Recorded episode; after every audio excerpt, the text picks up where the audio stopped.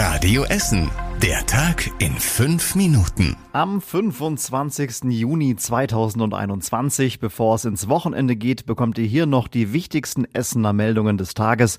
Ich bin Christian Banje und freue mich, dass ihr dabei seid. Guten Abend.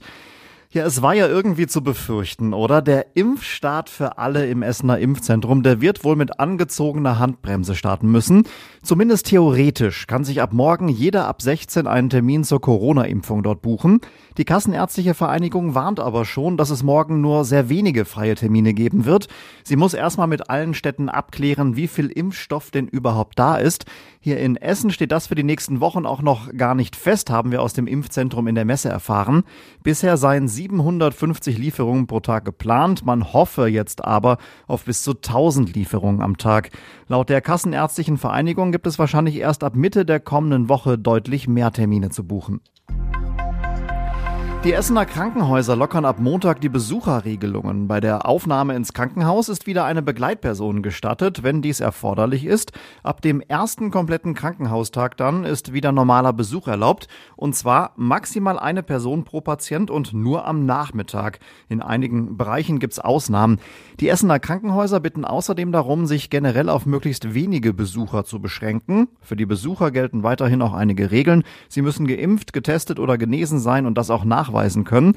Außerdem müssen sie drin eine Maske tragen und Abstand halten. Die neuen Regelungen gelten ab Montag für alle Essener Krankenhäuser.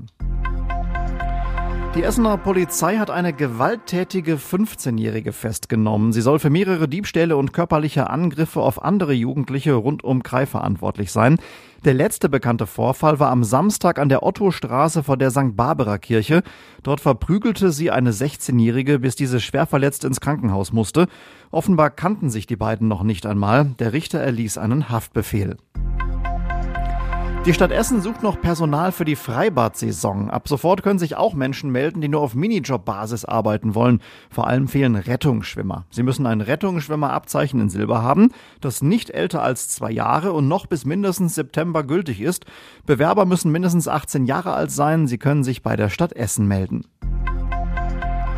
Nach dem Dachstuhlbrand an der Rüttenscheider Straße ist die Fahrbahn jetzt endlich wieder frei. Wegen des Feuers in der letzten Woche hätten Dachteile auf die Straße fallen können. Deswegen war die Rüttenscheider bis gestern gesperrt. Mittlerweile ist da das Dach aber gesichert und die Straße ist auch wieder befahrbar. Eine kleine Einschränkung gibt es. Die Anna-Straße an der Ecke zur Rü, die ist immer noch voll gesperrt, weil auf dieser Seite des Dachs noch Arbeiten laufen. Die Glocken der ehemaligen St. Josef-Kirche in Kupferdreh, die läuten bald in Brandenburg. Die Pfarrei hat die sechs Bronzeglocken dorthin verkauft. Erst wurden noch ein paar Reparaturarbeiten gemacht. Heute Vormittag wurden sie dann aber endlich an die neuen Besitzer übergeben. Die evangelische Gemeinde in Perleberg, die hat den Kauf vor allem über Spenden ihrer Mitglieder finanziert.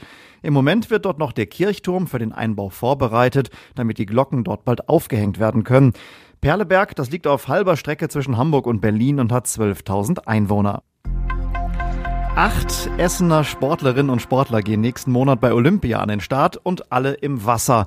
Lisa Höping, Damian Wirling, Paul Zellmann und Marius Kusch sind für die Schwimmgemeinschaft Essen dabei.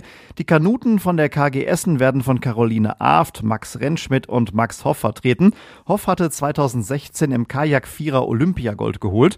Außerdem startet noch Jakob Schneider vom Ruderclub am Baldeneysee mit dem Deutschlandachter. Die meisten von ihnen bereiten sich gerade im Trainingslager auf die Olympischen Spiele in Tokio vor. Die Eröffnungsfeier ist da am 23. Juli. Seit heute Nachmittag könnt ihr euch den Ferienpass für die Sommerferien kaufen. Es gibt ihn auf der Internetseite der Stadt Essen. Mit dem Ferienpass bekommt ihr günstigere Eintrittspreise für viele Angebote in Essen und Umgebung. Zum Beispiel bei den städtischen Schwimmbädern im Grugerpark oder auch beim Naturseilgarten am Seaside Beach.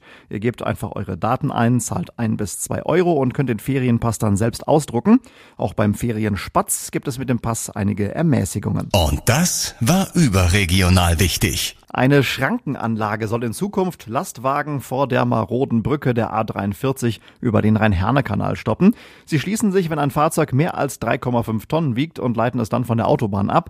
Der Bau einer neuen Brücke wird außerdem an der Stelle auch vorgezogen. Diese Stelle liegt genau zwischen Herne und Recklinghausen. Und zum Schluss der Blick aufs Wetter. Und das Wetter wird nicht schlecht. Das Wochenende ist nämlich zum großen Teil richtig schön. Morgen am Samstag, da sehen wir öfter die Sonne zwischen den Wolken. Mit 26 Grad wird's wieder wärmer und auch am Sonntag, da geht's sommerlich weiter. Zum Abend hin könnte es aber Schauer und auch mal ein Gewitter geben. Und soweit die Essener Meldungen von heute. Und jetzt schönes Wochenende. Das war der Tag in fünf Minuten. Diesen und alle weiteren Radio Essen Podcasts findet ihr auf radioessen.de und überall da, wo es Podcasts gibt.